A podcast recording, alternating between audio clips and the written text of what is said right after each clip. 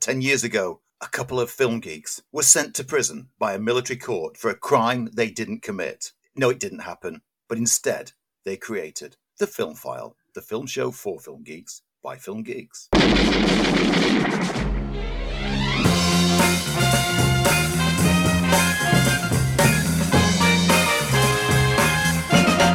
Hello and welcome to the A Team. No, welcome to the Film File. I'm Lee Ford, I'm Andy Meakin. I am the A team. and we love it when a plan comes together. How are you, my friend? I'm good. I'm enjoying a week off work. I'm chilling out, Oh, and I'm finally you. getting around to a few things that you've been saying I should get around to for quite some time. First of all, I jumped on Last of Us Part Two yesterday. Just thought like I'll jump on it for about an hour, see how it goes. And about seven hours later, I was like, I really need to stop playing this. I'm I'm so hooked. It's great, into isn't it? It is such a good story. It's Man, it draws you down dark paths. Yeah, I'm I'm more more and more excited now for the TV series because this playing through the, this second game has reminded me what it is I love about the storytelling in this world setting. Oh, it's such a good game. It looks so great as well. I can't ever remember playing a game which gave you such moralistic choices and then made you feel bad for them. Pretty much makes you hate yourself. Yeah. hate part of yourself anyway. Uh, and also, I'm now on this. I'm now on to the second of the Fletch novels on Audible. Oh, good. Who's reading? um, Confess Fletch. Uh, I, I can't remember who's reading them, but all, all of the Fletch novels are available. If you're if you subscribe to Audible, you don't have to use any of your credits for them. All of the series are on there for free. So uh, I just popped them popped on the first one a few weeks ago. Uh, worked through that, and you can tell the era in which it was written because there are some problematic Yeah, elements yeah. in that very first book. But once you get onto Confess Fletch, it becomes a lot more fluid and a even though I know what this outcome is, because I've, I've literally watched the film only about a month ago, I'm enjoying the investigative nature. And I can see what you mean about how the books are a very different thing than what the Yeah. films are. The films lean heavily into the comedy, whereas the books are more investigative. There's attitudes. humour in them. Yeah, but not as um, blatant as the films have gone for. Yeah. Really enjoying it. So I'm finally got Cool. round to two things that you've told Well, I like that uh, because I need a book for my long journey. I've just finished Sandman Part 3, which is superb. And I, I'm, and I'm desperate for something else. I've got one credit, so I Yeah. may, no, I will take advantage of that. Well, like I say, the, the Fletch ones you don't even have to use a credit for. Oh, good. It's part of their free subscriber stuff. There's got a wealth of stuff on their free subscriber things now. I'm building up a backlog of credits that I've not used now because I'm just listening to all the free stuff instead. And if I stop subscribing, I won't be able to listen to the free stuff. So I'm in a catch 22 situation. Maybe I'll buy catch 22 with uh, my credits. Uh, Catch 22, I, I tried to read in college, that's how long ago. And uh, yes, it's brilliantly written, but I found it hard going. A bit Yeah. like the movie, to be honest, and the TV series. I, I think it's brilliant. It's not an easy an, an easy go on it, especially in the book when it's unlike the TV series, which which was very good um, that George Yeah. Clooney produced, but it keeps swapping time, so you never quite know where you are. But yeah, it, it- it's well worth it. It's well worth getting into, but it's a hard, hard, hard book to get into. I've also been uh, drawing up my notes for the next few years of my life videos for the YouTube channel. All right. I've got my notes down for 1993 to 1996, and boy, I watched a lot of films over those years.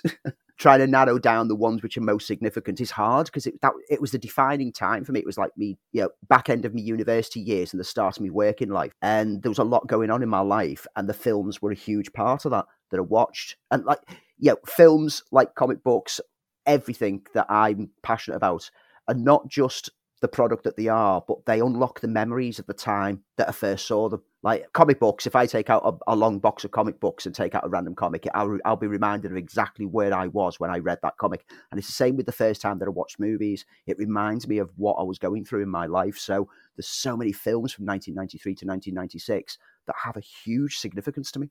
Interesting you say that. Uh, there's a guy that I follow on Twitter who who prints comic covers from a certain age, and it's it's a trip down memory lane for me. Yeah. It's the part of my life when I was seriously getting into into comic book reading and would get whatever you could. There was no comic shops at, at that point. You'd find them in in markets most of the time. So uh, yeah, it's it's it's a it's a beautiful little journey, and I keep going. Oh, I've got that issue. Oh, I've got that. I'll tweet him back, and he gives me a big thumbs up. Yeah, I love it. Uh, you know, Twitter's not always that evil. Well, it is with some of the people that they're making me follow, but there are some positive people on there, but they're harder to find these days because of the algorithms that they use. But one of the things that we do, which goes beyond Twitter, is our Mastodon challenge. Yep, and not a huge response uh, to this week's Mastodon challenge, which I think probably answers the question as to whether you have to be into sports to like a sports movie, because most of my Mastodon followers are all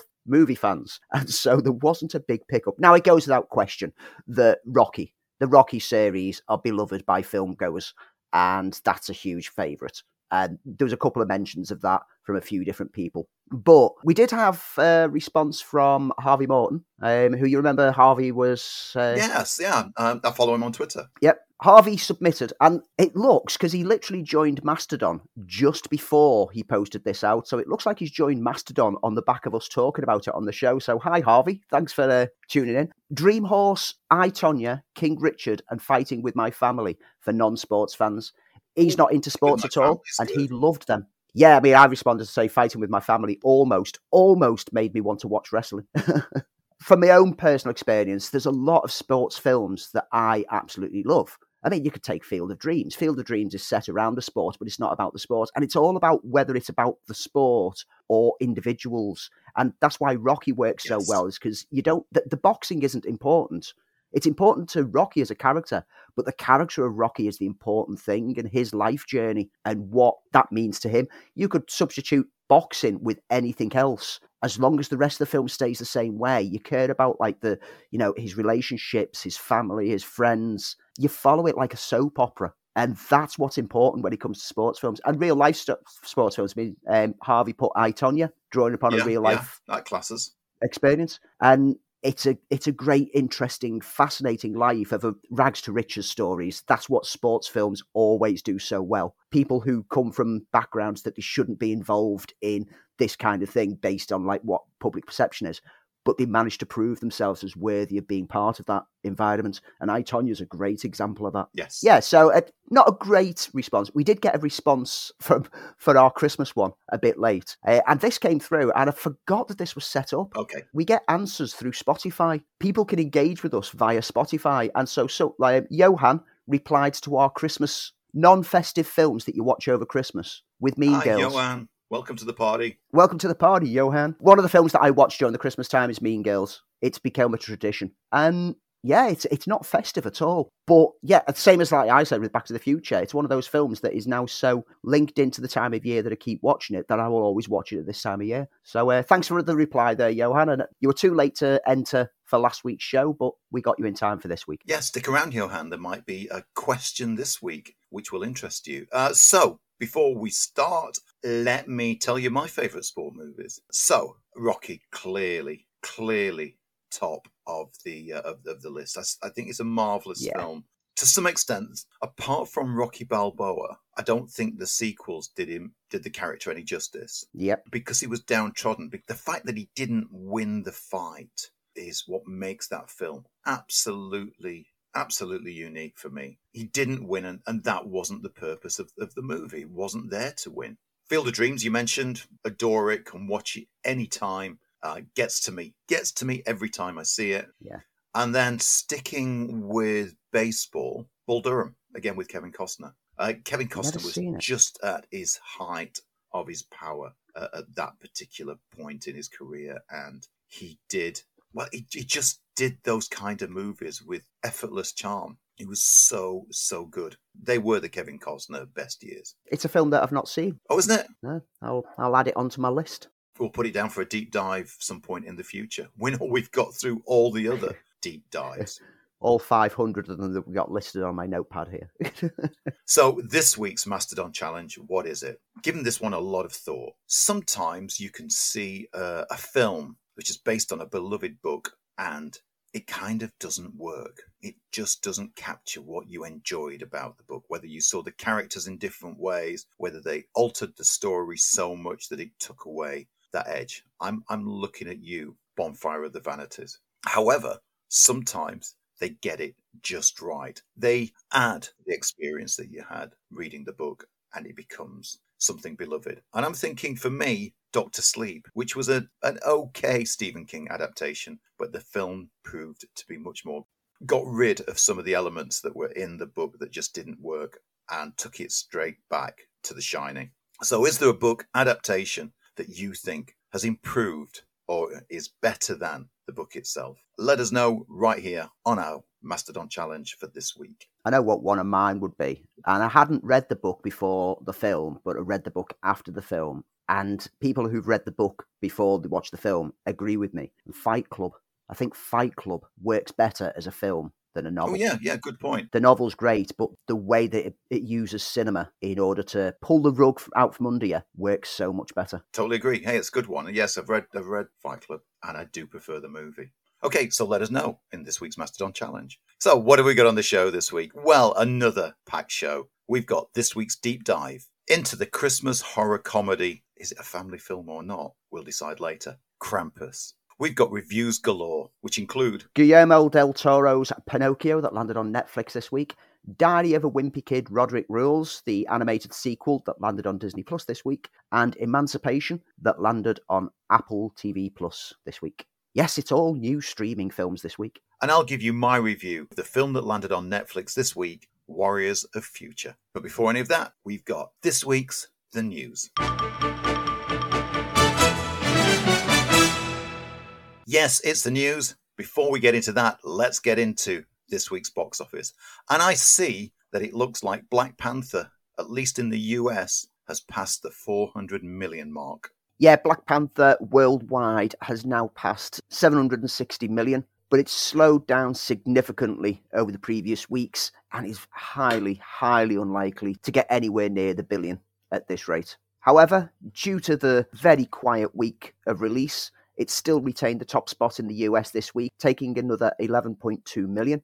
Violent Night retained second place with 8.7 million. Strange World, third place, 3.8 million. Seriously underperforming as an animated offering, seriously badly mismarketed. The menu holding into the top five with 2.8 million, and Devotion in fifth place with 2 million. Here in the UK, Matilda held the top spot as expected its third week in, it's still up there. It's taken a total of 10.8 million so far in the UK. This weekend, it took 2.1 million. Black Panther in second place with 802,000, taking its total in the UK to 30.8 million. Violent Night in third place, adding another 567,000 onto its total. Strange World in fourth place with 305,000. And The Menu in fifth place with 192,000. So I'm guessing, Andy, it's all about next week with the big release of Avatar, which got its premiere in the UK uh, just this week. And it appears that word is very good on it. We still wonder if it's going to find an audience, though. Word is very positive. The initial critics' response, I mean, some of them have said that it lacks on story like the first one did, but this is a spectacle of a film. This is a film that you have to see on the big screen to appreciate the beauty. And the long running time doesn't feel long, apparently. Okay. A, a load of critics have been saying, like, never bet against James Cameron. And it's something that we've echoed on the show before is like, you know, regardless of what project he's going to do, people always start getting dismissive about him. But come on, the guy every time manages to deliver on something. Business wise, projections are looking quite good, particularly in China, because this is one of those rare Western audience films that is getting a release in China. And it's currently looking like it's going to make over 200 million on its opening weekend in China alone. Wow. So that's going to push it right to the top. We should be looking, it, it, it, should be passing a billion. If it's going to open with 200 million in China, I think it's projecting about 167 to 192 in the US for next weekend. Over the Christmas period, this is going to bring footfall in. And sometime in January, it'll be passing the billion. I can pretty much safely say it. Will it make the 2 billion that James Cameron wants? Because he said in order for it to be profitable, it needs to make 2 billion. Now, that's because they filmed this one and the third one back to back, and he's kind of included the costs of the third one within that. In realistic terms, the proper production budget for this is 350 million, so it needs to get just past a billion in order to break even. But obviously he wants as much money as possible because he wants the third one to get made and then possibly fourth and fifth and then sixth, seventh, and eighth, like we reported last week. But yeah, all eyes are on Avatar. And I just want to spin off from that just to say, and all eyes are on James Cameron now talking once again about maybe just maybe we'll get that 4K version of The Abyss. Okay. He's been interviewed this past week and he was asked what's happened with the restorations because every interview that he does, he talks about like The Abyss and the cinematography used in there and like the, the marvelous work that was done on it. But then for the past decade, he's been promising us a rest, restored version and an upgraded Blu-ray edition. And he's he's finally said like it's in the pipeline and it should be no later than March next year happy birthday to me. Finally, wow. I might get to see The Abyss in a fully restored Blu ray version. Because all you can get at the moment is, well, you have to chase it to find it, but the DVD. This and True Lies are his two films that people are clamouring for to get home releases in a restored, upgraded version. Hopefully, after we get The Abyss, he'll then get round to bringing us that Arnie classic, because True Lies is a great film as well We're deep diving True Lies at some point. I'm adding that to the notes. Uh, I'd like to see the director's cut again of The Abyss. I saw it on the big screen when they when they ran it. Uh, and was much more impressed yeah. than I was the original version. It does pad out a lot of like Cold War era kind of story, which is a bit dated now but it also lends a lot more background to everything that is going on and the pressure that these people underwater are getting from the surface because the potential war that might break out over this alien race that they've uncovered. It's a great film. I regularly go back to the abyss. So come on, James Cameron, please stick to your guns this time and definitely give us it in March next year. So there's a lot of DC news this week, I've noticed. Some Wonder Woman news, some speculation on uh, Superman. James Gunn, I believe, is about to make some kind of announcement in the near future. What do we know that's happening in the world of DC? DC have been all over the news this week thanks to an article that came out in the Hollywood Reporter, which ran through a lot of rumors, but also some like that they say they've got confirmed insiders who have given them. And apparently, DC are busy in the act of chopping, if the reports are to be believed. Wonder Woman 3, they reported, was scrapped. And as well, at the same time, they discussed the situations with films such as Man of Steel 2 and Black Adam 2.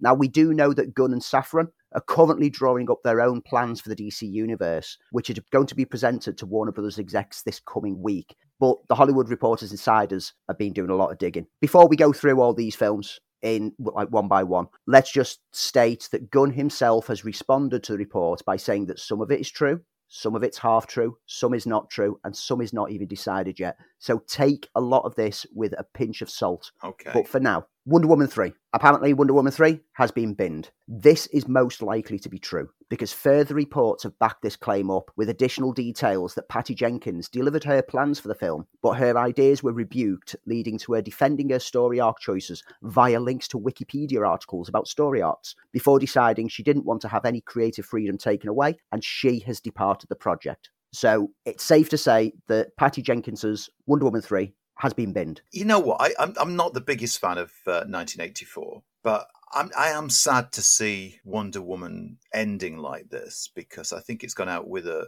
with a whimper rather than the bang that it should have been.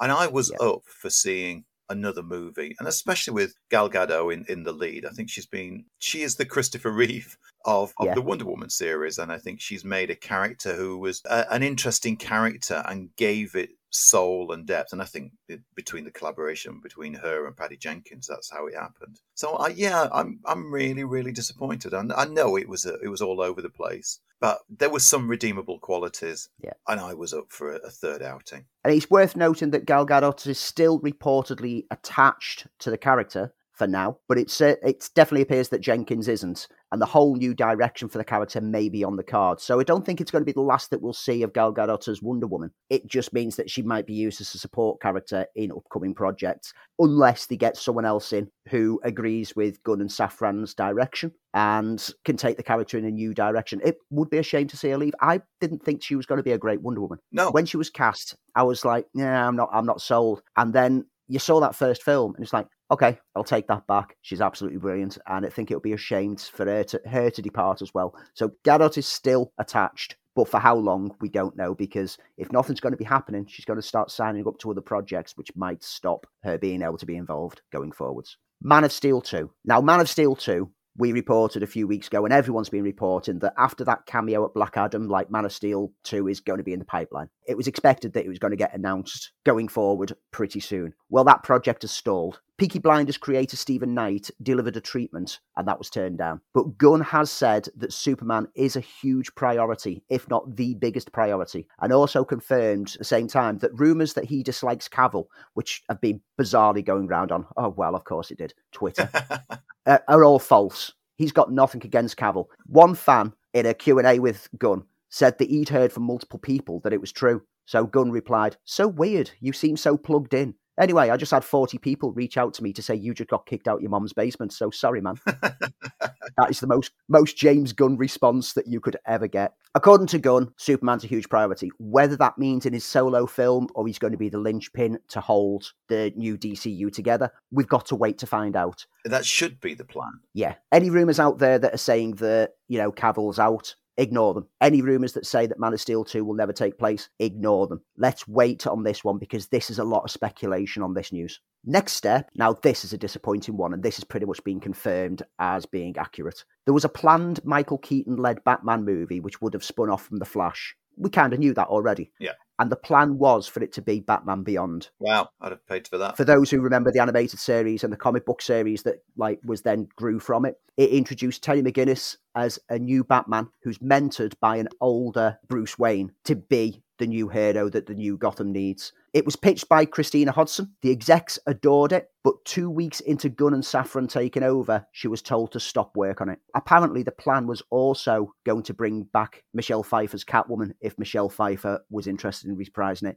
She's been told to stop working on it. That doesn't mean it's cancelled for good. Yeah. That just means, look, they're working out what the future of the DCU is, but hold off. But that project I love Batman Beyond. I love that animated series, and I love the idea of that's what you would use the older Michael Keaton Batman for. This would have worked a treat. This would have been a great little handover. Fingers crossed something comes back on that one at some point, but at the moment, it's in the bin. Oh, that's disappointing. Uh, yeah, I, am I'm, I'm with you on Batman Beyond.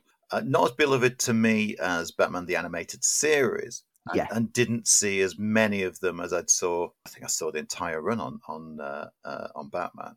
But what I did see was very good. I always wanted to see that Joker episode, which was uh, supposed to be Hmm. particularly violent, from what I was told. It was brilliant. It is well worth tracking down and checking out. Um, Crisis on Infinite Earths. Now, apparently, Walter Hamada had a long range plan to use Cavill in cameos in The Flash and Aquaman before leading to a large scale Crisis movie to bring him to the forefront. And, you know, this is what the DC's kind of needed a slow build up to something big, not like a Zack Snyder, oh, I'm just going to shoehorn everything in within three films and hope for the best. And a crisis, regardless what your feelings on how DC use a crisis every now and then just to um, uh, we've made a mess. Quick, fix it with a crisis. Fix it with a crisis. It would have been the kind of cosmic event and large scale events that the DC universe would need. And it was kind of hinted that this is where it was going to be going after Flashpoint. But apparently, the plans for Crisis have now been scrapped. I'm I'm not too disappointed with that. It would have felt like they were they were having to do a phase one or phase two experiment and and build it to something. And and we've said it more than once that that DC works best when they're not all connected films. Yeah. And they become more visionary that way. Yeah, make them all their own individual things and just have references and nods every now and then. Let them play on their own little battlegrounds. Uh, Black Adam, despite what The Rock is saying, the film was not the hit the studio wanted, and the buzz for the sequel apparently is all false. The project has been completely sidelined by now, which is, I reckon, it's likely going to await the performance of the Shazam sequel to see if it can weave into that if it goes any further. Even though they're saying, oh, well, it just about broke even. Just about broke even is not good enough for a big event movie like this. The, the Rock may be like playing up, like, yeah, I'm the future of DC. Maybe not, mate. Maybe not. There was the first uh, photo of Joaquin Phoenix as Arthur Fleck in the confines of Arkham Asylum this week, where we Mm. saw a picture from Joker, Folie à Deux. Uh, didn't give much away. Basically, uh, uh, Phoenix being shaved, and that's it. No pictures yet of uh, Lady Gaga as Harley Quinn. That'll be rolling out in the next few weeks, I reckon. Um, Aquaman, there's some rumbling that suggests that the Aquaman sequel is going to be Momoa's last appearance as the character. Apparently, a whole different approach is going to be planned from 2024 onwards. However, Momoa fans don't get upset because he's now being rumored to be potentially playing the much loved Lobo character, which I actually think he'd suit a lot better than Aquaman. Yeah, especially if you've seen Slumberland. Oh, Slumberland! I, I mean, I reviewed it last week and I absolutely loved it.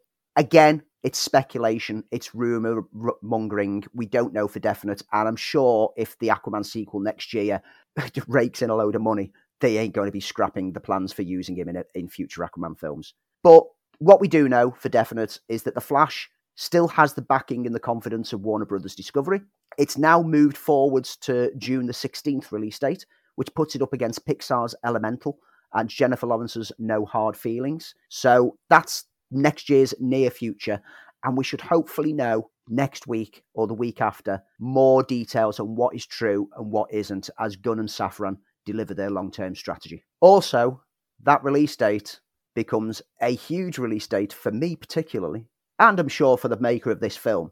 But it's, let's be honest, whenever there's a Wes Anderson film on the pipeline, that's well, the film that I get most excited for.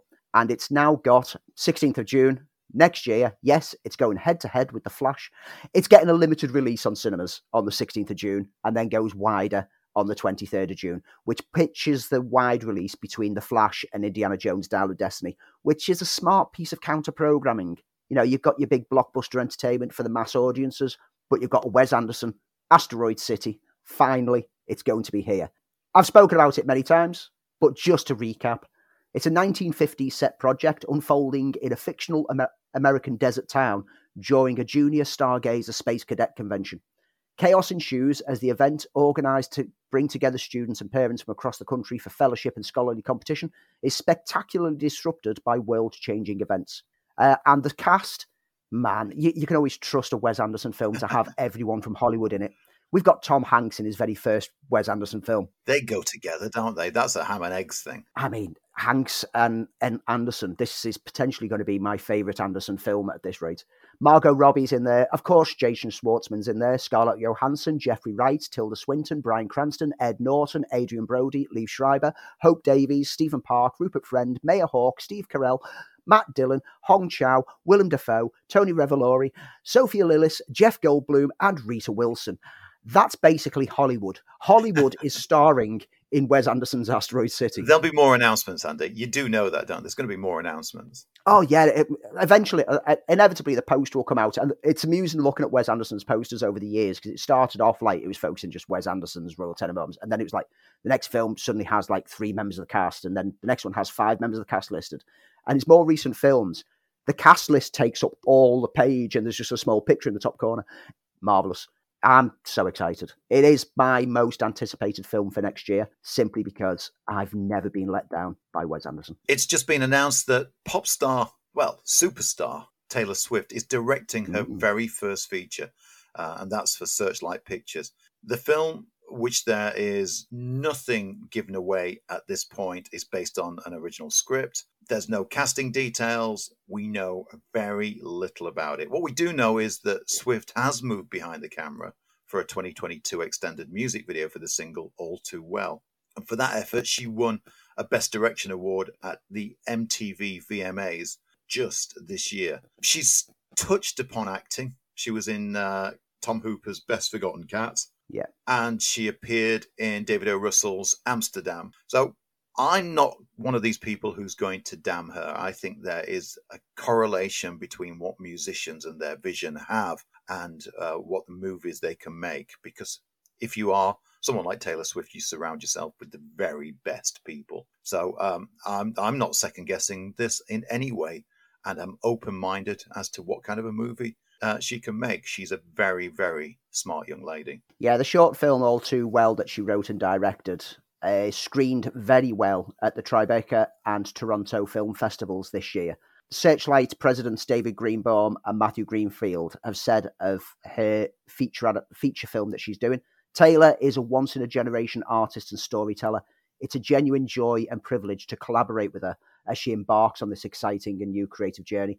I'm all there to see what she can deliver because, yeah, every, it's so easy to dismiss people saying, well, stick to music, that's what you're good at. Like, why? There's so many people who've come from other aspects of entertainment and arts and switched into a different area Yeah. and proven, proven what they are. So let's see how this plays out. I'm interested. I'm going to give you Steve McQueen as my answer to that one. Uh, I watched just this last week. I saw uh, a couple of uh, his Little Axe movies and uh, thought they were phenomenal. I know you recommended them highly when they came out. He's he's a quality filmmaker. Uh, another one like Wes Anderson, who if he just if he's just linked to a project, that's it. I'm interested because I do love films. I do love a variety of films. And Sight and Sound in their recent weeks gave us the results of their ballot for the best films ever that everyone should see. And that caused some controversy because the did. number one is a film that no one's seen. It is sight and sound, by the way, so it will. the good money on that it's going to be obscure. This week, they've revealed one prestigious director's own picks for that list. Martin Scorsese listed the following as his must see films 2001 A Space Odyssey. Yep. Eight and a Half. Mm, Yeah, Ashes and Diamonds. I've not seen that. Citizen Kane. Yeah. Diary of a Country Priest. No. Ikiru. No. The Leopard. Yes. All Day. No. No. The Red Shoes. Yes. The River. Salvatore Giuliano. No. The Searchers. Yes. Ugetsu Monogatari. No. And Vertigo. Yes. Now, interestingly, the most recent film out of them is the 54 year old 2001 A Space Odyssey. So it's clear that Scorsese hasn't really been swept away by a film for a long time. Well, I, you know, if I go back and had to choose my all-time favorite movies, mine would come from probably the seventies and eighties. The majority of them. Yeah, yeah, you- you're, I mean, we know from the deep dives that you're very much a 70s. Yeah, it's Uh, the, height of filmmaking. filmmaking for me. So that's where I would go. But you know, that's preference. That's great. Some great Yeah. choices on that. The ones that I've seen out of that list, I kind of agree with. And so now I want to seek out the ones that I've not seen because, you know, Scorsese, like him or love him for his comments over the past few years, you have to appreciate he knows what he's talking about. Absolutely. him sharing his opinions on films that we should all see, I'm paying attention because the guy's a great filmmaker and he's he's so knowledgeable about the industry. You might not always agree with his opinions, but you've got to respect them. Absolutely. I'm going to jump into a couple of little casting news. Firstly, this one interests me because I think the two worked really well together on Friday Night Lights, which was a phenomenal TV series. Uh, Peter Berg and Taylor Kitsch, he who was destined for bigger things but didn't Hmm. really work after John Carter, are producing together a Netflix Western miniseries called American Primeval. The last Western series that Netflix did was, was one of my series of the years back in 2018, which was Godless, which was superb, Mm. absolutely superb. And uh, over in Marvel World, uh, more casting news on Daredevil Born Again. Margarita Levieva and Sandrine Holt are joining the cast. We do not know as whom. I've got some guesses, but that's about it. All, the, all that the rumours are su- suggesting with them is that they are potential love interests for Matt Murdock. So let the speculation begin. Other casting news Jackie Chan is in talks for Rush Hour 4. Um, okay. He's been meeting with the planned director this week. Which director, nobody knows, but it's unlikely to be the very disgraced Brett Ratner, who delivered the previous three and has been absent from the industry for the past eight years. Um, I'm not sure that we need another Rush Hour, No. I was out by two, to be honest. uh, Catalina Sandino Moreno from Maria Full of Grace and Barbarians has joined the John Wick spin off Ballerina, which will see Ana de Armas as a young woman with the killer skills taking revenge on hitmen who killed her family. That old chestnut happens so often. And uh, Jake Gyllenhaal is in negotiations to star in Apple TV's adaptation of Presumed Innocent. That's a story that was previously adapted in the 1990 film, which starred uh, Yes. Harrison Ford, Brian Dennehy. Yeah, A good movie. Jeffrey Wright was in that 1990 film. How was he? Completely forgot Jeffrey Wright was in there. It's always interesting when, as someone who's now risen to prominence, you suddenly remember, like, oh my, they were in the film like 40 years ago. Did you see this? It was uh, over some of the fan pages over the last week, and it was Chris Columbus, he of Home Alone fame, and the guy who wrote Gremlins. We know, and we did a, a- deep dive on, the entire series uh, a couple of weeks back. He was in talks at one point to direct the reboot of Planet of the Apes. Uh, Sam Hamm had written a script, uh, but what we Mhm. didn't know is there was some uh, makeup tests that the great Stan Winston created. He created technology where the lips of the apes would move, and uh, apparently it was extraordinary. Anyway, if you check it out, there is a piece of footage. A mysterious VHS tape showed up at my offices, Chris Columbus said. He started playing it, and sitting in front of me are two director's chairs are Stan and his son Matt, and they're dressed normally from the neck down, but they're both made up like apes. And I watched this tape, which was like 10 minutes. And here's Stan and Matty fully made up, looking like real apes having a conversation. Try and find this. I could point you to sffgazette.com if you want to check that out. And it, it just gives you what we might have seen. I'll, I'll check that one out. I'm always interested in like all the all the projects that didn't come to fruition and any details. It's like with the Tim Burton Superman film. Yeah. That we never got. That documentary about it made me want that Tim Burton Superman film even more because it was fascinating to see how far they got with like the costume design, the story elements, the storyboarding, etc. Fascinating to see failed projects and make you wonder why did this not go ahead? Um, Gil Kenan, who gave us Monster House and City of Ember. Look, Monster House. Oh, it's a great film, Monster House. Taking the reins from Jason Reitman to direct the sequel to Ghostbusters Afterlife. Reitman's going to remain on as writer producer, co writing alongside Kenan and Jason Blumenfeld. All the cast are reportedly back on board, and Kenan has said in a statement, It's an absolute honour to pick up the proton pack and step behind the camera for the next chapter of the Spengler family saga. I just wish I could go back to 1984 and tell the kid in the sixth row of the Mann Valley West that one day he was going to get to direct a Ghostbusters film. And it's currently plans to still come out next December, but given that they've not started shooting yet, I won't be surprised if that jumps to sometime in the early summer. Yeah. Now, here's one that interested me. At first, when I saw this news, I thought, oh, why? But then I read further. Paramount Pictures are working on a sequel to the 1999 comedy Election. Okay, which is just about darn near perfect. Yep. The follow up is based on the follow up novel by Tom Perrotta, which sees a now adult Tracy struggling to fight her way to the top. Okay. I'm more interested now because it's an official continuation Yeah. drawn from the novel. And then Alexander Payne is back on board, and so is Reese Witherspoon. Everyone's back together. So it should hopefully tonally be consistent. And I'm, I'm up for it. It'll be for the Paramount Plus TV. Whether it gets a limited cinema release is unknown but unlikely. But I'm I'm interested. I mean, as you know, Election was one of those films that I hadn't seen. When we were on lockdown and you were challenging me to films that you, Andy's not seen, you challenged me to Election, and it was a great choice. It is great. It was a great choice, and I'm now a huge fan of it, and I'm looking forward to seeing. I'm looking forward to catching up with that character all these years later. Fabulous. Uh, Doctor Who showrunner Russell T Davies, in other geek news, has confirmed that he's bringing back the Christmas specials. And sadly, we're not getting one this year. I was really disappointed. I, I just assumed there would be some kind of Christmas special. Anyway, he's also said uh, for season 14, he has let us know what the episode count is going to be. And that's going to be only eight episodes. So uh, Davies acknowledged that fewer episodes than the full season from last time, but but requested that fans just give us some time. We've got plans, and that's a promise. Excellent. Mike Flanagan and Trevor Macy recently signed that deal with Amazon, stealing them away from Netflix. They're reportedly working on an adaptation of Stephen King's seminal work, The Dark Tower. I not read The Dark Tower. I'll, I'll, I'll truth be told, I read the Marvel adaptation. That's all I've read. It's a really good adaptation.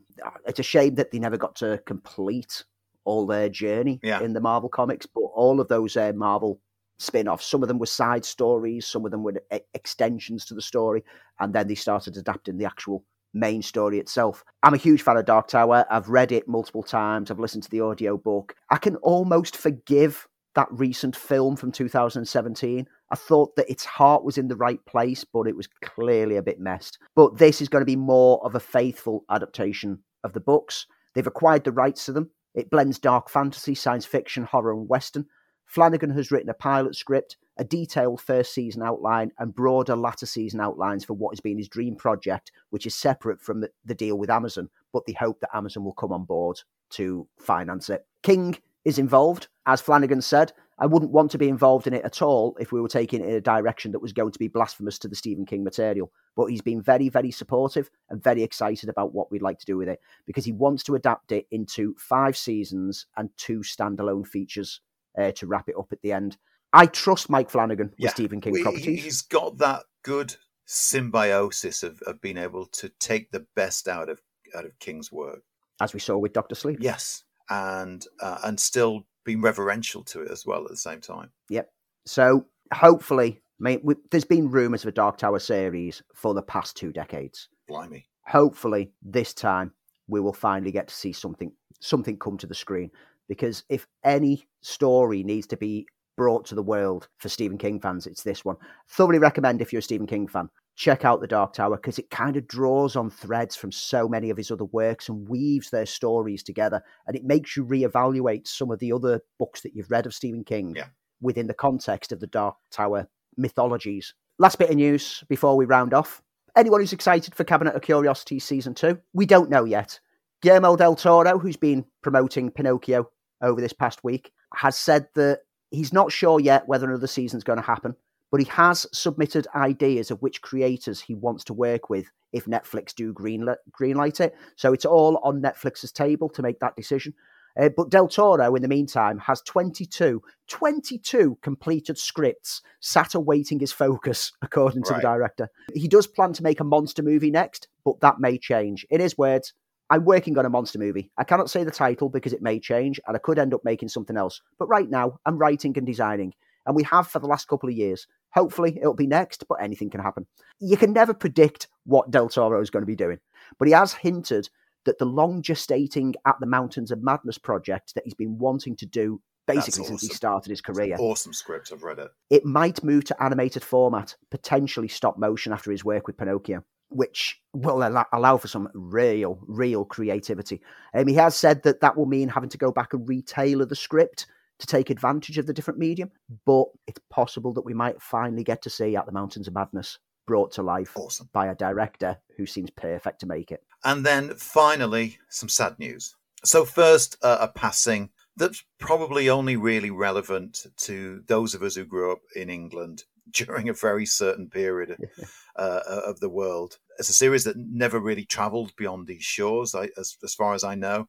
Our listeners from overseas, just bear with us for just a moment as we say a fond farewell to actress Ruth Madoc. Yeah, Ruth Madoc was known for known primarily for her iconic role as Gladys Pugh in Hi-de-Hi, but she did have roles throughout the industry. Fiddler, in, Fiddler on the Roof in 1971, Prince and the Pauper in 1977, and Under the Milkwood in 1972, before stepping into very prominent TV work in the UK, including, and there's some fond memories within here, The Adventure Game. I used to love The Adventure Game. Uh, she was in Little Britain. She's appeared in Doctors, Benidorm, Casualty, but it's for Hi-de-Hi and, of course, regular seasonal panto work across the UK Yes. that she is fondly, fondly remembered and really beloved by the British public, Yeah, she played the lovelorn yellow coat Gladys. who would uh, do her announcements of like "Morning campers, Hi-de-Hi, Hody ho." It, I mean, it's a very British thing, and the international listeners going, "What are you on about?" It's very much a, a take on like the Butlins and Pontins kind of holiday resort aspects of British culture. She was much loved by the nation. She suffered a fall earlier this past week while prepping for Panto and underwent surgery, but sadly passed away the following day at the age of 79. Our condolences and all our love go out to all friends, family, and everyone who worked with her within the industry. And then finally, the passing of Kirstie Alley, which uh, main thing that surprised me about that was uh, how old Kirstie Alley was. Yeah, 71. I mean, she was. I didn't realise how old she was when she made her break into acting. She was already quite well established in other aspects of work and then just took a step into acting with a few minor roles on TV. She was on a game show. She won money on a game show uh, before she got into serious acting. And one that put her on the map was 1982's masterpiece, Star Trek II The Wrath of Khan Yes.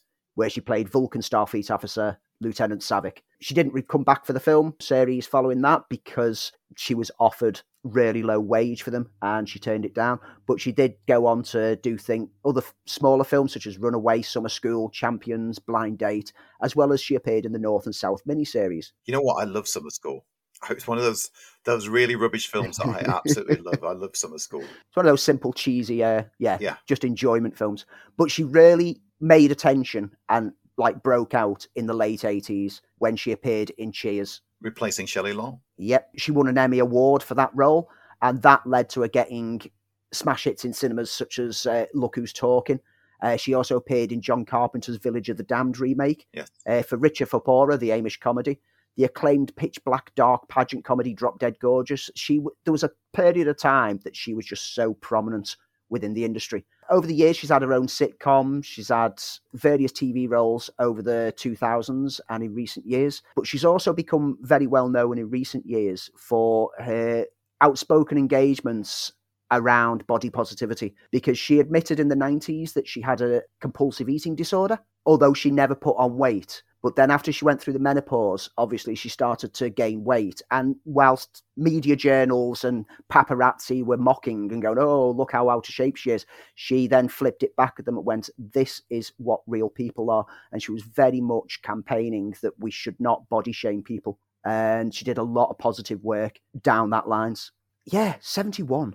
Yeah, I, that's the bit I couldn't believe. I mean, she was a controversial figure uh, with her connections to Scientology, but uh, she'll always be best remembered for me, not just for Summer School, but of course for, for Star Trek and, and Cheers, in which, you know, it's always tough when somebody comes in to replace a beloved mm. lead, but boy, she pulled it off and made the show definitely her own. Yeah, that's she was on it for six seasons and absolutely stole our hearts through those six seasons. And that's this week's The News. If you're counting down the days till Christmas and you don't know what to get for that loved one, you know the loved one who doesn't give you a list but just tells you how much mm. they love films, well, we've got the perfect answer. And it's free. All you have to do is guide them to their favorite podcast platform and search for the film file. Yes, they become a subscriber to the series and they will love you just that little bit more. And also remind them to leave a like. If you want to know more about the film file, all you have to do is this. Head on over to any social media platform, search for Film File UK. You should find us on most platforms and engage with us on there. Mostly active on App Mastodon, which is where you can respond to our Mastodon challenge when it goes out during this week. Uh, you can also get in touch with us directly if you don't do that there fangled social media stuff by sending us an email to podcast at filmfile.uk. Anything that you want to talk about film, anything you want us to talk about film, just fire suggestions. We're always happy to take on board suggestions. And also, as I discovered this week, you can also engage with us on Spotify. So uh, if you hear something on the show that you want to respond to, reply via Spotify and I'll get an alert within my inbox on that one. If you want to hear more from the Film File, you can join us every Thursday at 8 o'clock on No Barriers Radio for the Film File radio show. Just like this show, but a lot damn quicker. And that's nobarriersradio.com. And now it's time for this week's deep dive. Dive, dive. And we're staying festive as we bring you the 2015 Christmas horror comedy film based on the eponymous character from Austro Bavarian folklore. Yes, kiddies, gather around the fire as we tell you the tale of Krampus. Merry Christmas! I hate Christmas! I hate all of you! This holiday season, he knows if you've been naughty or nice. Don't open the door. He is the shadow of St. Nicholas. Hold on to each other. Krampus is coming. Nothing bad's gonna happen on Christmas. Directed by Michael Dougherty, who brought us Trick or Treat, this film stars Adam Scott, Toni Collette, David Koechner, Allison Tolman, Conchata Ferrell, and is the story of a dysfunctional family squabbling through Christmas, which causes a young boy to lose his faith in the festive spirit. In doing so, he unleashes the wrath of Krampus, a fearsome horned, demonic beast from ancient European folklore who punishes naughty children at Christmas time. Krampus lays siege to the neighborhood, so the family must band together to save one another from a festive but monstrous fate. Uh, I recommended this to Andy, and said, you know, if we're going to be talking about festive films, we got to talk about Krampus because I really like Krampus. I think it's a great holiday movie uh, in the same way that Gremlins is. It's mean spirited at times, it's funny, it plays just the right side of scary and just the right side of satire. And I've always had such a great time with it. So please, Andy, tell me that you've had a great time with it as you know, I, I'm not one for Christmas films. I find a lot of them are so schmaltzy, mawkish, and I just feel that a lot of them are unnecessary. And so I think that's one of the reasons why I avoided watching Krampus when it came out, is that I just kind of went, ah, I'm not bothered. I'm not bothered. And I regret not watching this when it came out because I had I had fun with it. Not as much fun as you clearly have, but it is something that I do intend to go back to every now and then. It's an alternate Christmas tale. Yeah. It's a dark Christmas tale. I mean, it's it's Krampus, the shadow of Santa. You know, for those people who've been naughty. Uh, in the folklore, it's uh, Santa and Krampus actually travel around together, with one delivering gifts and the other delivering punishments or you know taking things away. And it's used to great effect in this. I loved the opening sequence. I loved the title music of It's Beginning to Look a Lot Like Christmas as shoppers are devastating uh, the retail industry in slow motion, in comical, darkly comical ways. And it set the tone for the rest of the film beautifully from that point. You've got the dysfunctional family that only one of them still genuinely believes in Christmas, and that's the young boy. And it's as he loses the spirit of Christmas that awakens the dark aspects of Krampus, and him and his little helpers start to play with the family. They start to tease them and take them one by one. It's twisted, it's dark, it's immensely funny and charming at the same time. Yes. It's tonally all over the place, but I think that kind of works as a result. It, it kind of knows what it is. You said that it, it it's very much in tone with like things like Gremlins, and yes, that was my. As it got like the first fifteen minutes in, I just thought this is that 80s style of family festive dark horror entertainment that Gremlins tapped into perfectly. And I think Krampus was clearly inspired by that kind of take, although it doesn't quite it doesn't quite hit the mark fully for me. It's it's not as classic as Joe Dante's uh, Gremlins, and and I think there is DNA in this film, as you pointed out, that connects it to uh, Dante's classic. Um, it's not quite as as savage as as uh, as Gremlins is, uh, but it gets the mocking right. It gets the the spoofing of what we think are traditional Christmases and and how people try too hard to pretend to like each other rather than just getting on with liking each other. There was some small little nods and references within this that brought a smile to my face, and it's completely inconsequential to the story. But it referenced there was one that referenced something else. Now I'm a huge fan of Calvin and Hobbes. I've always loved Oh, the yeah. Calvin and Hobbes comic strips. So when there's when Max's mum mentions the noodle incident, I just started chuckling, even though it's never explained what the noodle incident is, because the noodle incident is a long running gag from Calvin and Hobbes that is never explained. And things like that tapped into the kind of like childish mentality that I can have at times and helped me enjoy the film even more. I had fun with this. I loved the character designs. I loved the creature designs. Uh, Weta, I believe, Yes, yes, it was. crafted all the dig- all the creatures, the digital versions and the physical versions, and the design of Krampus itself is so dark and twisted, but in an almost jokey kind of manner. It's not terrorizingly dark. It's again Gremlins esque kind of dark. That it's monstrous, but in that in that family friendly fairy tale kind of way. And I love the gingerbread characters. Yes. Uh, interestingly enough, voiced by some quite well known names such as Seth, Seth Green, Green. Yeah. and Justin Roiland from Rick and Morty. it's a film that I, it kind of passed over my radar when it came out, and I'm glad that I've now like visited it, and I'll probably appreciate it more on repeated visits because I do feel that it's one of those films that the the problems that I have with it, the last act, I feel just doesn't quite get there. I like what it's doing, but I feel that it just doesn't quite live up to the expectations and the build up that the rest of the film was doing. But now that that's out the way, I think I can appreciate the film a lot more on repeated viewings. But of course, I was going to enjoy a film that has Adam Scott in it, Yeah. Toni Collette, and David Koechner because they're always great on screen. They always more than compensate for any underwhelming aspects, and they lift the film up significantly. It's a great little family film, and I'm saying it's a family film, even though it got a high rating in the UK, because I would happily sit and watch this with my young ones the same way. I mean, they're not young anymore, but when they were young, the same way that when I was young, I watched Gremlins Yeah. because this is tonally exactly the same as Gremlins. It's that dark horror of a family friendly, jokey nature that I think that we should subject our children to. Yes. We should awaken them to this Don't wrap them up in blankets and protect them from things like this. Let them watch some horror. And this is the right kind of horror in the same way that Gremlins is, because it's it's bloodless. It's it's hide behind the sofa horror or behind a cushion, as what happened when I showed it to the child this time last year. and it, maybe maybe he was a, a, year too young for it, and and that still hasn't forgiven me. There are two versions of this film.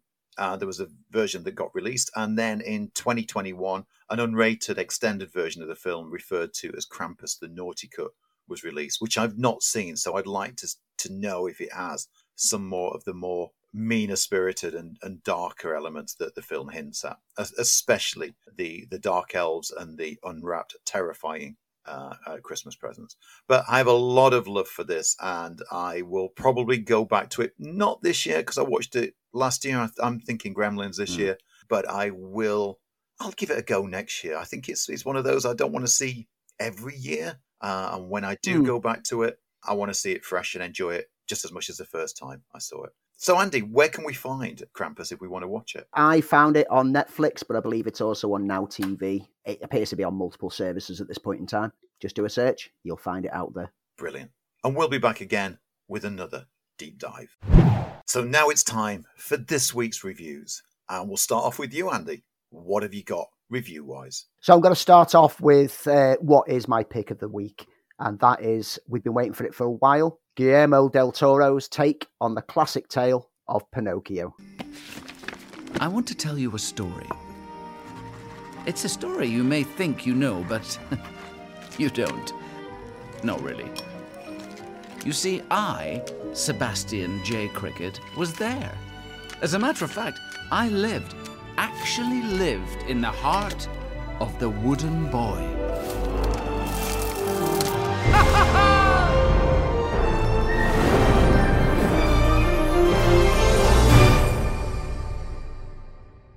This new adaptation of the classic Italian novel, The Adventures of Pinocchio, reimagines the story to set it in the 1930s fascist Italy, whilst keeping the core essence of the tale about the wooden boy who must learn the true meaning of life. During the Great War, Carpenter Geppetto loses his son during an inadvertent aerial bombardment by Austrian forces, planting a pine cone next to his grave in memory of him. Twenty years later, he cuts down the resulting tree, which is now home to a cricket named Sebastian, and he begins carving a boy from the wood. That night, a blue wood sprite visits and brings the boy to life, assigning Sebastian as his guide. The base story is the same, and indeed many familiar moments from the much retold tale. There's been 23 film adaptations to date and over 20 TV series adaptations are played out. But the film also brings something new to the proceedings, such as Pinocchio's discovery of the afterlife and his encounters with the denizens there, including a manifestation of death. At the same time, many known and oft retold elements of the tale are stripped away, which might be disappointing to some who expected the tale to play out in exactly the same manner as, say, the Disney version. But for others like myself, it streamlines the story, excising the excess baggage to keep the running time tightly paced. This is a film that Del Toro has been working on for almost a decade and a half, originally beginning in 2008 before it fell into development hell, only to be revived in 2017. It's a work of passion by the director, and the love he has for it can be seen in the design work of the wonderfully crafted stop motion creations. The design is darker than the much loved Disney version, Del Toro being a huge fan of Disney, but not wanting to simply copy their approach, and the fluidity of the animated work is stunning. The voice cast inhabit their parts well, with Ewan McGregor instantly recognisable as Sebastian, Ron Perlman as Podesta, David Bradley lending true character and depth to Geppetto, John Turturro as Il Dottore, Tim Blake Nelson as the voice of the Black Rabbits, Tilda Swinton as the Wood Sprite and Death, Christoph Waltz as Count Volpe, and even Cate Blanchett as Spazzatura, Volpe's mistreated monkey assistant. The young boy himself is voiced ably by Gregory Mann, who also voices Geppetto's deceased son Carlo, and he does an admirable job of giving heart to a character who could very easily be disliked due to his selfish ways. The final result is another solid offering from Del Toro and another feather in the cap for Netflix's animated offerings, with a timeless tale retold once more for families to love. While still not a definitive version of the book, it certainly sits within the top tier of adaptations to date. Uh, it is on the list to watch, being a huge fan of Del Toro, and it looks, and I mean this in all sincerity, it looks perfectly Del Toro. Yeah. So what's next? So that's one animated offering this week. The next animated offering is on Disney Plus, and it's Diary of a Wimpy Kid, Rodrick Rules. Listen, I know that you and your brother don't always get along, but a weekend like this can help change that. Yo! Yeah! Who knows? You two might surprise yourselves.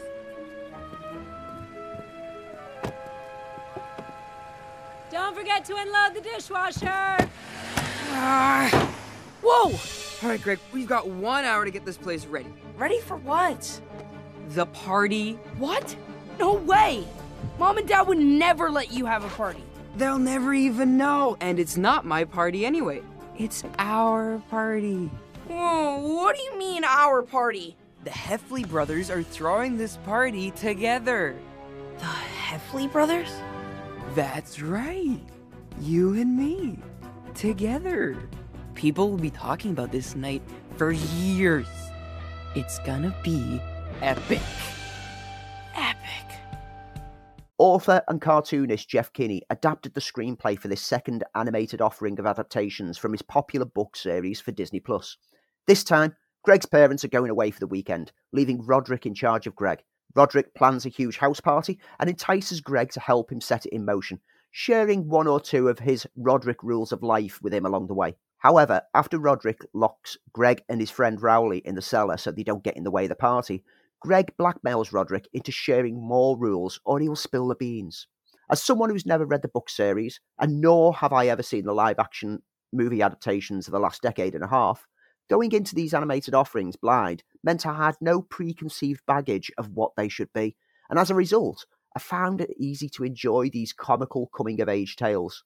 Running at a longer run time than the first entry, 75 minutes over the 58 minutes of the first one, this second offering is allowed to breathe a little, and it stops it feeling as choppy and disposable as the first animated offering was. Criticisms of the first film can still, however, be applied here, and particularly those who are not enamoured by the animated designs of the first will be just as unimpressed this time round. Taking sketch drawn characters from the pages of the book series and rendering them in 3D environments makes for some bizarre creations at times, but I found it mostly works, and it gives the film a unique personality that fits the story well. The voice cast are perfectly fine, and after two films, I've come to warmly embrace the characters. I'm looking forward to the third outing, which is in production at the moment. This film also marks one of the final performances of Ed Asner, who voices Grandpa Heffley with that warm, engaging manner for which he was well known for. Is this film as good as the live action adaptations? I don't know. But what I do know is that as an outsider to the franchise, I found it to be a fun and engaging 75 minutes, which left me longing for more. And so from Rodrick Rules over to my final bit of streaming entertainment, and it is on a limited cinema release this week as well, if you can catch it. And that's the Will Smith led Emancipation on Apple TV Plus. We must get to Lincoln's Army five days through this swamp. There are many ways to die in a swamp. There are many ways to die here. I will not be afraid. What can a mere man do to me? Follow the sound of Lincoln's cannons. My family is with me forever. I will look in triumph at my enemies. Telling the story of Peter, a slave who fled a plantation after being whipped within an inch of his life and began a torturous journey north to find Lincoln's army, having to do what he could to survive and avoid capture by hunters. This harrowing true story is brought to life by director Antoine Fuqua and star Will Smith. The film is a mixed bag, with a lot of strong positives, but some creative choices that somewhat diminish the powerful message and life journey it's conveying. Casting is certainly a positive, and Will Smith awkwardly gives a powerful and Oscar worthy performance in the lead role of Peter, one which could prove tricky to navigate around should it be honoured in the upcoming awards season. Showing his star power, but downplaying in a humble and cripplingly emotional role, Smith gives his all to the part, ensuring that we latch onto his character and root for him to succeed in his journey. The support cast all lend well, with Ben Foster standing out as one of the men hunting Peter down, a role not a far cry from many other Ben Foster roles over the years, but it's fair to say he inhabits this guise well.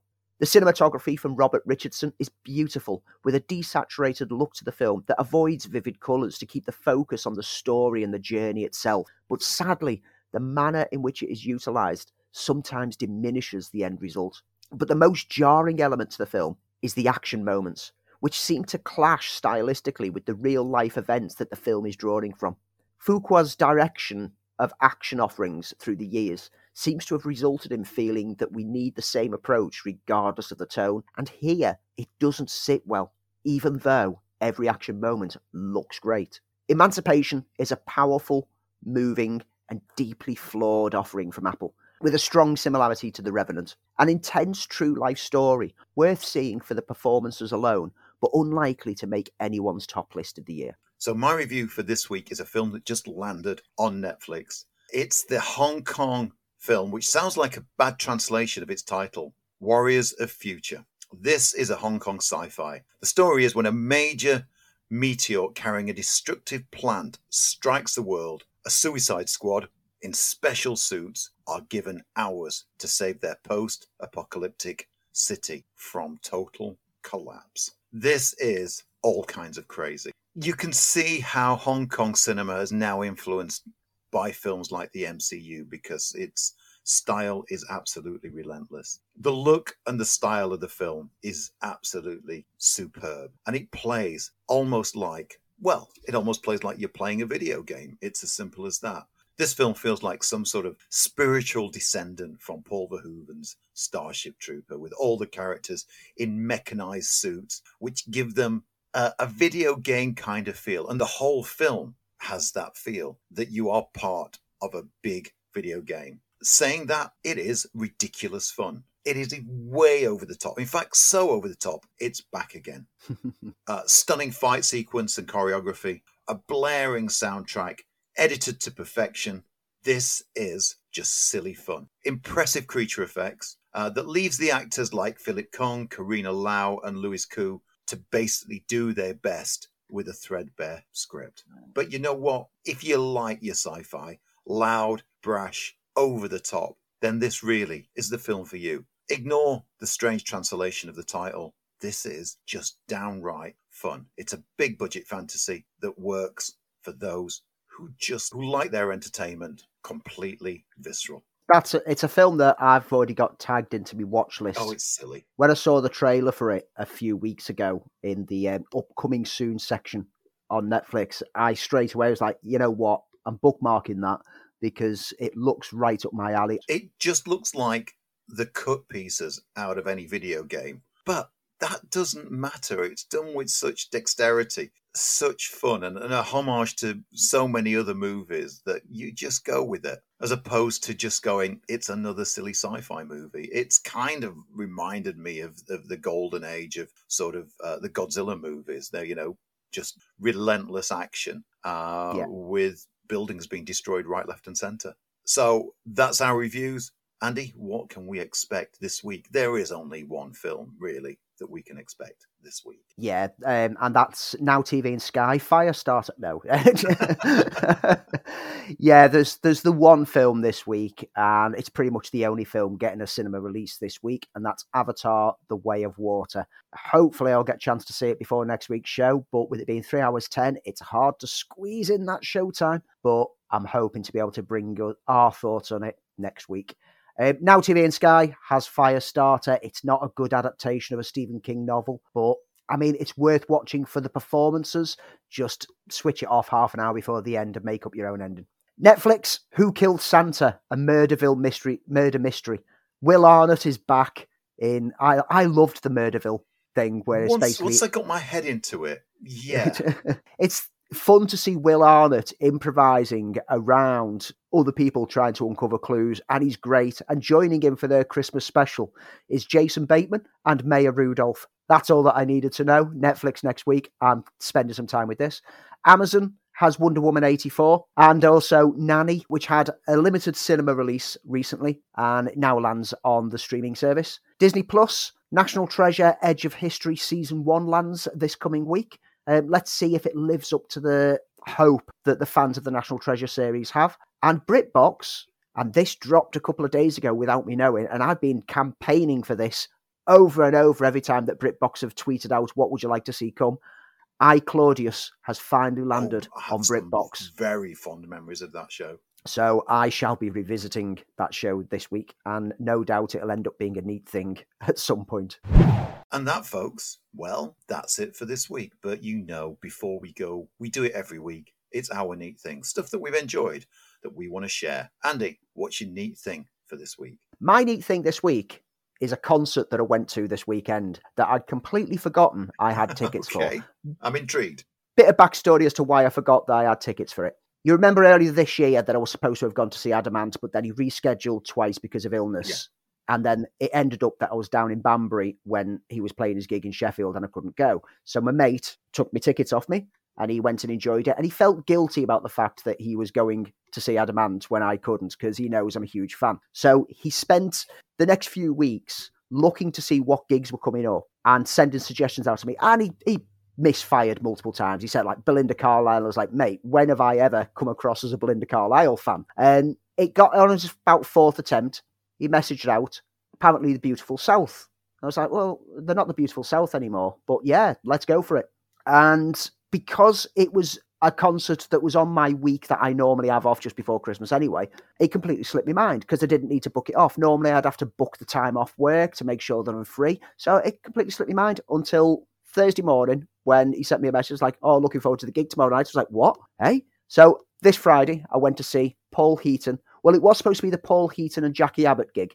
Jackie Abbott has sadly been unwell for the past few weeks and had to Oh, cancel right. her turning up. Some people were claiming their refunds on the tickets because the concert lineup had changed. Those who did, I feel so damn sorry for them because Paul Heaton delivered a fantastic event. His voice hasn't changed over the years. He's still got the same vocal range that he had then. And the concert was a selection of some of their new stuff and also a, a good selection of all the classics from the Housemartins and Beautiful South era. And it was an absolute blast from start to finish. Jackie's roles were performed by other members of the band who subbed in. And it was just absolutely memorable, a huge event, a packed out show, um, supported by Billy Bragg, who hasn't changed at all in the years.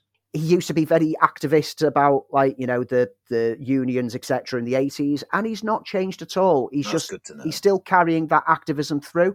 He's also campaigning and activism and he changed a few lyrics of some of his tracks to reflect more modern activisms such as you know the embracing of uh, transgender roles. And what i love about billy bragg is that regardless of what you think about his music how he links between musics it's never just a case like a song finishes then he goes okay and the next one's going to be. No he tells a story and he's very engaging and he's humorous. He's a fascinating performer to watch. So this is a great double bill to see billy bragg supporting paul heaton. And it's made me love the music of billy bragg and the music of the Housemartins and the Beautiful South all over again. And I've started delving through loads of Paul Heaton's more recent stuff and realizing, wow, we are so blessed to have such great musical artists from the UK. And I was so blessed to get a chance to go and see him live. Have you heard the recent single from the two of them, which mentions Sheffield in the first first line? I have, yes, that's on the their album dropped in October, I believe, and they played that. Obviously, Jackie wasn't there, but uh, yeah, we do wish that Jackie um, gets well soon. And next time that these pair tour, I am lining up for tickets on day one. It's been great. Fantastic. Uh, my neat thing this week is a book. We talked about the film Highlander in our very, very first deep dive. Anyway, for my birthday, uh, for my dear friend Keith Williams, who we must get on the show at some time. This is A Kind of Magic, the making of the original Highlander. This book is so in depth that I believe that the rest of the crew and the director, especially the director, it, it points out details that everyone seems to have forgot. This is one of those, and there's a, a, whole slew of these kind of making of books which have, have come out over the last couple of years. Uh, captures the storytelling of Highlander from its inception through almost every detail of filmmaking. There was stuff that I knew, which I knew intimately. There was stuff that I didn't know. Uh, if you're a fan of the film, then this is the book for you. If you want to learn every single detail of the making of Highlander, including my dear friend Keith Williams, who appears in the book, then uh, give it a go. The only thing it doesn't have in it is the treatment that I wrote for Highlander 2. And that's a story for another day. And that, folks, is it for this week. As it gets closer to Christmas, don't let yourself down and miss a day on your advent calendar. Uh, and we've got much more to talk about next week. Andy, uh, hopefully I'll see you for Avatar this week. Hopefully, like I say, it's uh, struggling to try to find time to fit it in, but fingers crossed. It opens on Friday. It might end up being a public show that we have to go and visit. Ooh. Oh, blimey. Dare we? Ooh, Dare we? Dare we? But yeah, it's going to be an interesting Christmas to see how well that performs. Aside from that, this week, my week off, I'm just enjoying relaxing at the moment with the snow outside my window. Yeah, it is. It's very festive out there. After multiple attempts to record this show of, of trying to help my dearly beloved who was uh, uh, stuck in the snow, we made it to the end. So, Andy, I'll see you next week. Can't do the show without you. It's always a pleasure. It's just a bit of fun on a Sunday for us. It's and then it's a and then it's a bit of editing on a Monday, Tuesday, Wednesday for me. Uh, and to all you folks out there, we do this for you. And Andy, I just got my ass kicked by a bunch of Christmas cookies. So trust me when I tell you, I can take it. Hello, kitten. My God, Lee, you just panned the camera down and I can see your pussy. Hey! That's going to make the outtakes. dun, dun, dun, dun, dun, dun. Somebody fucking noticed it. You see, I planned it this week. I am so going. I am so going to get that bullet sound to put before our, our music sting this week. How are you, my friend? you asked me that just to get a cough. So, this week's Mastodon Challenge, what is it?